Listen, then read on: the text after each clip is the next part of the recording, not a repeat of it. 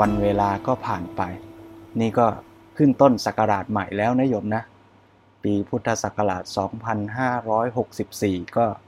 เก่าไป 2 วันแล้วนะ มันเคยใหม่เมื่อ 2 วันที่แล้ว ตอนนี้มันเริ่มเก่าแล้ว เพราะฉะนั้นวันเวลาที่เปลี่ยนแปลงผ่านไปแต่ละวันแต่ละวันนี่ก็เป็น เป็นเครื่องเตือนใจเราเนาะว่าทุกขณะในชีวิตนี่ก็มีความเปลี่ยนแปลง มีความล่วงเลยผ่านไปตลอดเวลา ไม่รู้มีใครได้ร่วมสวดมนต์ข้ามปีที่วัดยานถ่ายทอดทาง Facebook ทาง YouTube ไหมไม่ทราตอนวันสวดมนต์ข้ามปี พระที่วัดท่านก็ให้อัตมา เทศอย่างนี้แหละอาตมาก็บอกเนี่ย เดี๋ยวจะ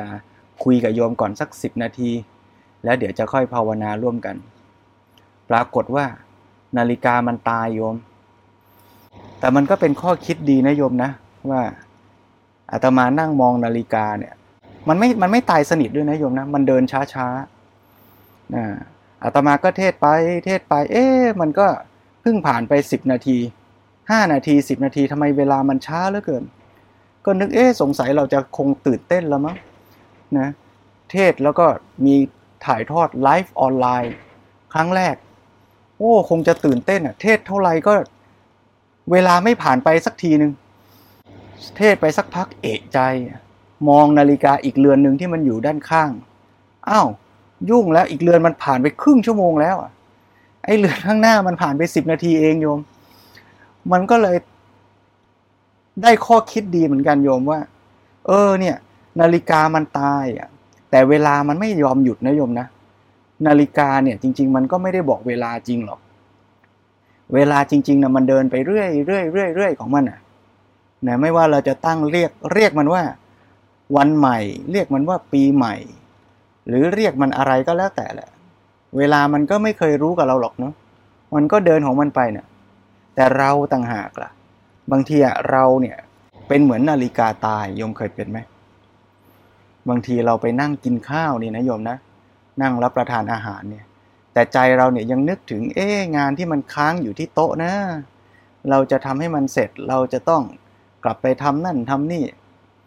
อาหารที่อยู่ตรงหน้าเนี่ย เราอาจจะไม่ได้สัมผัสรสชาติของมัน ที่ปรากฏอยู่ในปัจจุบันขณะในเวลาปัจจุบันนั้นเลยนะ แต่เราเนี่ยเหมือนนาฬิกาตาย เรายังอยู่กับอดีตอยู่เลย เรายังอยู่กับความคิดเราเรายังอยู่กับงานบนโต๊ะ เรายังอยู่กับเรื่องราวที่เขามาว่ามาตำหนิติเตียนเราอย่างเนี้ย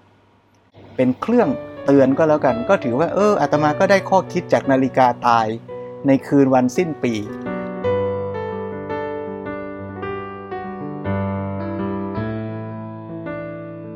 ก็มาเล่าให้โยมฟังว่าเออเพราะฉะนั้นเราต้องมาฝึกแล้ว ฝึกยังไงที่เราจะไม่เป็นนาฬิกาตาย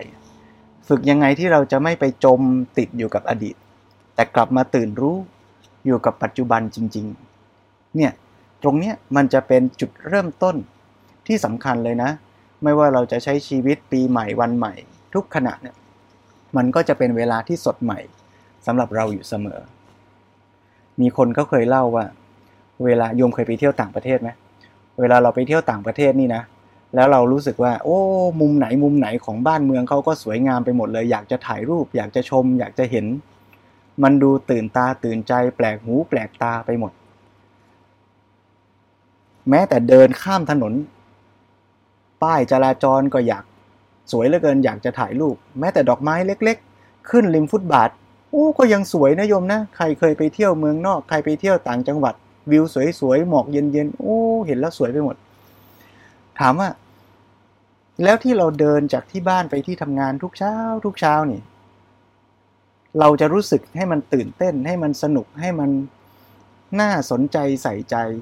เหมือนกับที่เราเดินเที่ยวอยู่ต่างประเทศแบบนั้นบ้าง จะดีไหมไม่ได้หมายความว่าจะต้องถ่ายรูปเยอะๆหรืออะไรนะ แต่ว่าให้ใจเราเนี่ยมันได้อิ่มเอมกับทุกๆ สิ่งที่เราเห็นในแต่ละปัจจุบันขนาดน่ะโดยไม่ไปรู้สึกว่า โอ้ มันก็ซ้ำซากจำเจ หน้าเบื่อหน่ายเหมือนเดิมทุกครั้งทุกครั้ง ไอ้เราคิดว่ามันเหมือนเดิมเนี่ยเราก็เป็นเหมือนนาฬิกาตายแล้วแหละโยม เราไปคิดว่าต้นไม้วันนี้มันเหมือนต้นไม้เมื่อวาน เราไปคิดว่าคนที่เรารักเช้านี้ก็เหมือนกับคนที่เรารักเมื่อวาน จริงๆเขาเปลี่ยนแปลงไป วันนี้เขาอาจจะมีรอยยิ้มเล็ก ๆ วันนี้เขาอาจจะมีความกังวล วันนี้ต้นไม้ ดอกเดิมที่เคยตูมเมื่อวาน วันนี้อาจจะเบ่งบานแล้ว ดอกไม้ที่บานเมื่อวาน วันนี้อาจจะร่วงโรยไปแล้ว ทุกสิ่งมีการเปลี่ยนแปลงและใหม่อยู่เสมอ ถ้าเราไม่เป็นนาฬิกาตายแล้วเรารับรู้สิ่งที่เป็นจริง ๆ ตรงหน้า เราจะรับรู้รายละเอียดที่ปรากฏในแต่ละปัจจุบันขณะ เราจะรับรู้อาหารที่เรารับประทาน โดยไม่เผลอจมอยู่กับความคิด เราจะรับรู้สีหน้าและแววตาของคนที่เรารัก ที่เขาเป็นจริง ๆ ไม่ใช่สิ่งที่เราคิดว่าเขาเคยเป็น หรือเราอยากจะให้เขาเป็น เมื่อผู้ปฏิบัติ จเจริญสติอยู่นั้น ก็แบบนี้เหมือนกัน ถ้าเราไปคิดว่า โอ้ยดูลมหายใจนะ เข้าออกเข้าออก ดูอาการพองยุบ ตึงหย่อนที่ปรากฏ มันก็ซ้ำซากเลือเกินเหมือนเดิมไปหมดน่าเบื่อไม่น่าสังเกตเลย ใจเราก็กลายเป็นเหมือนนาฬิกาตายนะโยมนะ เราก็ไปจมอยู่กับความคิดของเราเองในอดีต ไม่มีโอกาสที่จะได้รับรู้ สิ่งที่มันปรากฏเป็นจริงอยู่ตรงหน้า แต่ถ้าเราลองเราลองกลับมาตั้งใจดูสิ่งที่มันเป็นจริง ๆ ตรงหน้าเนี่ยเราอาจจะพบว่า ลมหายใจที่เข้าแต่ละครั้งนี่มันก็ไม่เหมือนกันนะโยมนะ มันมีความอุ่น มันมีความสั้นยาว ในระหว่างที่ลมหายใจกระทบ มันมีการเปลี่ยนแปลงสั่นไหวที่แตกต่างกันไปในแต่ละครั้งแต่ละครั้ง อาการตึงหย่อนที่ท้อง เราก็จะสังเกตเห็น อาการที่เปลี่ยนแปลง แตกต่างไปในแต่ละครั้งแต่ละครั้ง เพราะฉะนั้นตมาชวนว่า ถ้าเราอยากจะใช้ชีวิตไม่ว่าจะเป็นปีใหม่ ไม่ว่าจะเป็นทุกๆวันใหม่ หรือแม้แต่ในทุกๆลมหายใจที่ใหม่เสมอในชีวิตของเรา โดยไม่เป็นนาฬิกาตาย เราก็จะต้องมีสติอยู่กับทุกๆปัจจุบันขณะ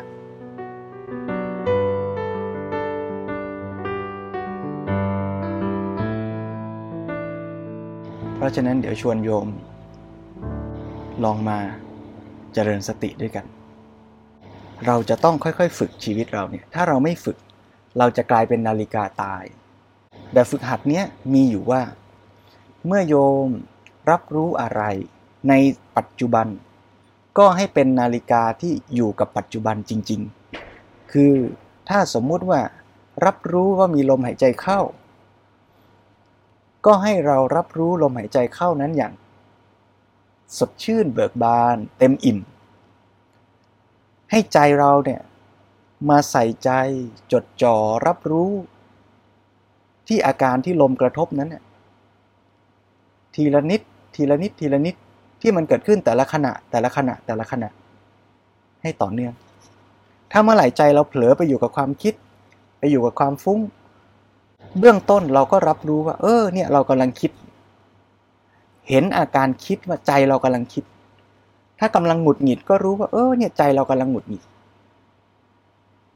แล้วพออาการหงุดหงิด อาการคิดมันค่อยๆ เบาบางลง เราก็กลับมาอยู่ที่อารมณ์กรรมฐาน หรือสิ่งที่ใจเราจะสังเกตเป็นหลัก เพราะฉะนั้นท่านใดที่เคยฝึกมาบ้าง เคยสังเกตอารมณ์กรรมฐานชนิดไหน ก็ให้เอาอารมณ์กรรมฐานชนิดนั้น เป็นเครื่องฝึก ถ้าใครเริ่มฝึกใหม่ๆ ก็อาจจะลองสังเกตดูลมหายใจที่ปลายจมูกก็ได้ หรือสังเกตอาการที่ท้องก็ได้ ว่ามันมีอาการไหวมีตึงมีหย่อนเกิดขึ้น จะใส่ชื่อเรียกก็ได้ หรือไม่ใส่ก็ได้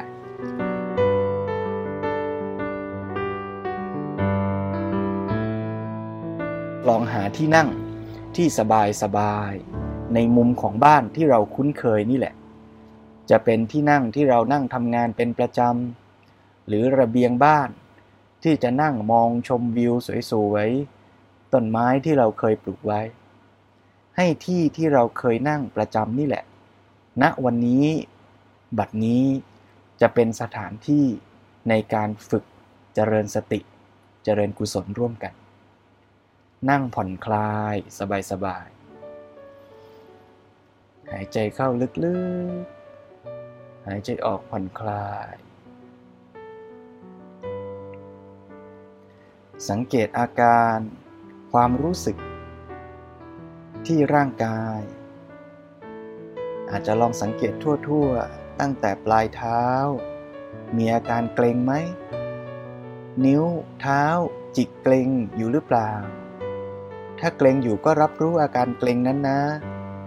แล้วถ้ารู้สึกว่าการผ่อนคลายจะสบายกว่าก็ค่อยๆคลายส่วนที่เกร็ง อาการที่ข้อเท้าสัมผัสกับพื้นกับที่นั่ง หลังถ้าเกิดว่า เอียง เอ็นหรือว่าโค้งงออยู่แล้วรู้สึกว่าไม่สบาย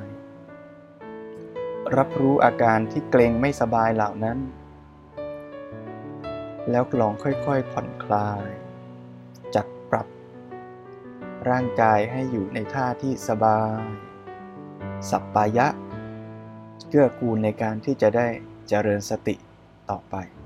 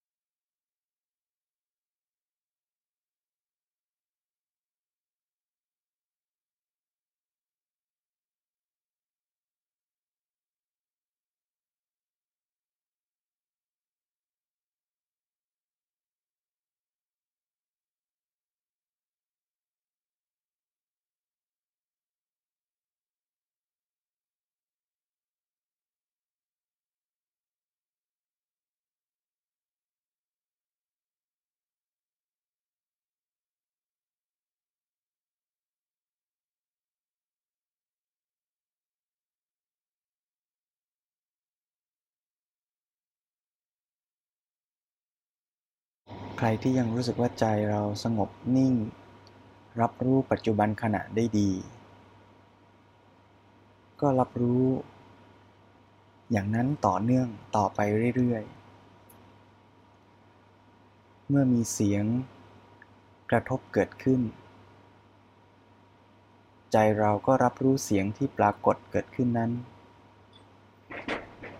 เมื่อหูเราได้ยินเสียงเราก็อาจจะเกิดความคิด บางครั้งเสียงก็ทำให้เราเกิดความพอใจไม่พอใจเกิดขึ้น เราก็รับรู้สภาวะอาการที่ปรากฏนั้น ในขณะที่เราฝึก อยู่ในที่บ้านของเรา ฝึกที่สำนักกรรมฐาน ฝึกที่วัด สิ่งที่มากระทบนั้นมีน้อย การที่เราจะรับรู้ตามสังเกตก็ง่ายหน่อย เหมือนกับการไปฝึกในสระว่ายน้ำว่ายน้ำในสระว่ายน้ำก็ง่ายหน่อย ก็เป็นการเริ่มต้นฝึกที่ดี แต่ไม่ได้หมายความว่าเราฝึกว่ายน้ำในสระแล้วเราจะว่ายในแม่น้ำลำคลองไม่ได้ พอเราเริ่มว่ายน้ำได้ในสระเราก็ไปว่ายในคลองในแม่น้ำซึ่งเริ่มมีคลื่นลมบ้าง มีความขุ่นของน้ำมีกระแสน้ำที่รุนแรงมากขึ้น ก็เหมือนกับการฝึกสตินี่แหละ เวลาฝึกแรก ๆ ก็ฝึก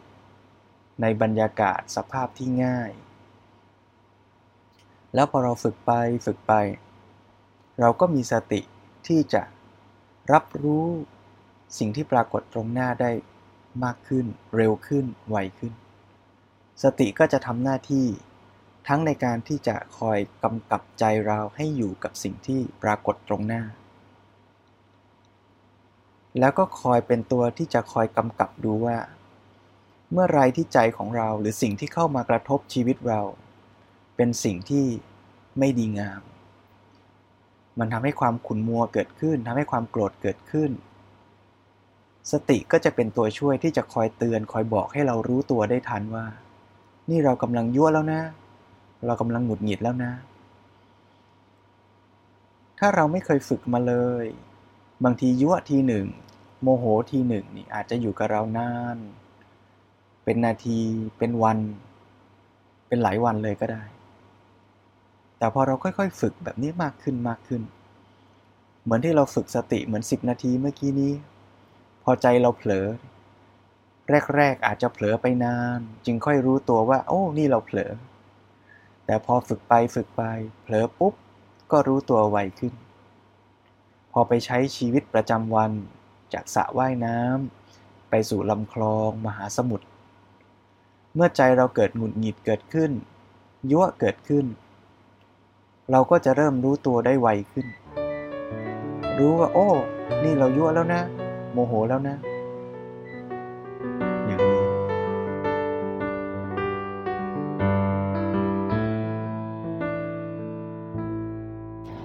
ลวงปู่ติชนัทันท่านเคยเขียนไว้ในหนังสือ หลายเล่มเทศไว้ก็หลายที่ ท่านยกตัวอย่างไว้อันนึงอาตมาว่าฟังแล้วก็น่าสนใจดี ท่านบอกว่า ปาฏิหาริย์นั้นมีอยู่ในทุกขณะ เราลองคิดดูซิว่า การเดินแบบไหนที่จะคิดว่าเป็นการเดินที่ปาฏิหาริย์ที่สุด หลวงปู่ติชนัทันท่านยกตัวอย่างว่า เราจะหมายถึงการเดินบนไฟเหรอหรือว่าการเดินได้บนอากาศหรือ ที่จะถือว่าเป็นปาฏิหาริย์ท่านชวนให้เราคิดอย่างนี้ ท่านบอกว่า ลองนึกถึงนักบินอวกาศ ที่เขาออกไปปฏิบัติงานนอกโลก แล้วสมมุติว่ายานอวกาศเขาเกิดประสบอุบัติเหตุ จนรุนแรงถึงขั้นที่ว่า เขาอาจจะไม่มีโอกาสกลับมาถึงโลกได้อีก อาจจะต้องเสียชีวิต อยู่ในอวกาศ เขาอาจจะนึกภาวนาอ้อนวอนร้องขอต่อสิ่งศักดิ์สิทธิ์ที่เขานับถือ บอกว่า ขอได้โปรดช่วย ให้ข้าพเจ้าได้กลับไปสู่โลกด้วยเถิด ถ้าไม่มีปาฏิหาริย์เกิดขึ้น เขาอาจจะเสียชีวิต อยู่ในอวกาศนั่น แต่ถ้าเกิดว่าเขาโชคดี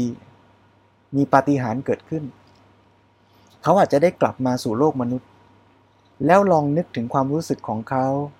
ที่เขารู้ตัวว่าเขากลับมาสู่โลกได้ แล้วเขาก็เปิดประตูยานของเขาออกมา แล้วเท้าเขาได้สัมผัสกับพื้น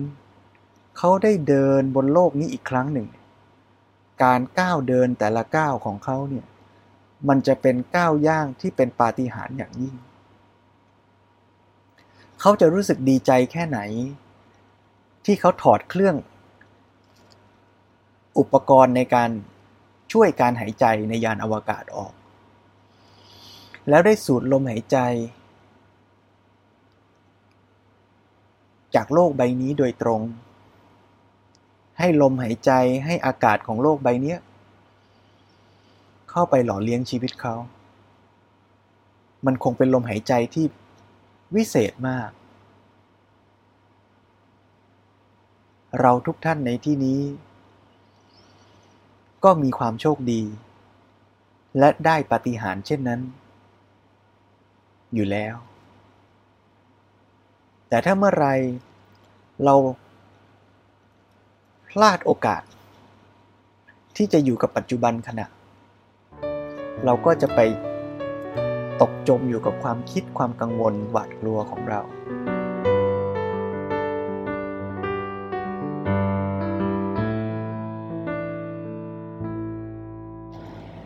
สรุปสาระสำคัญก็คือชวนโยมให้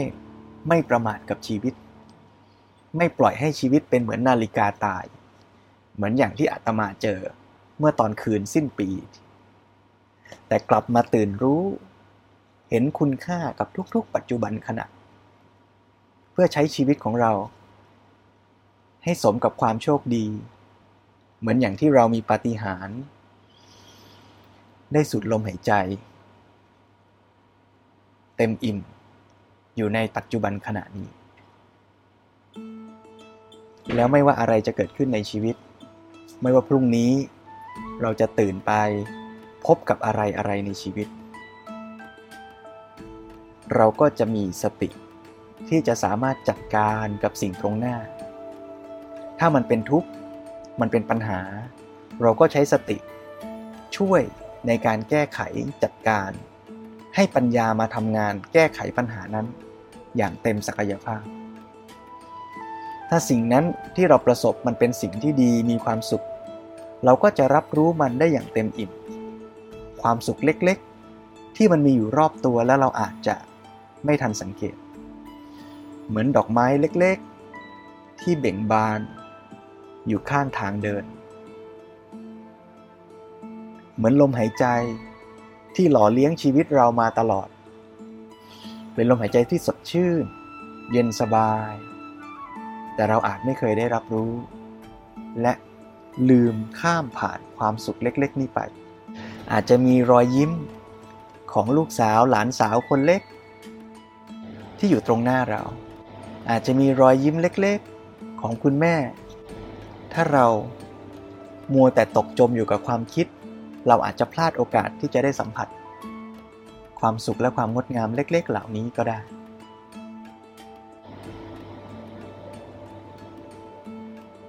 หวังว่าโยมจะมีกำลังใจกำลังสติ และกำลังปัญญา ในการที่จะได้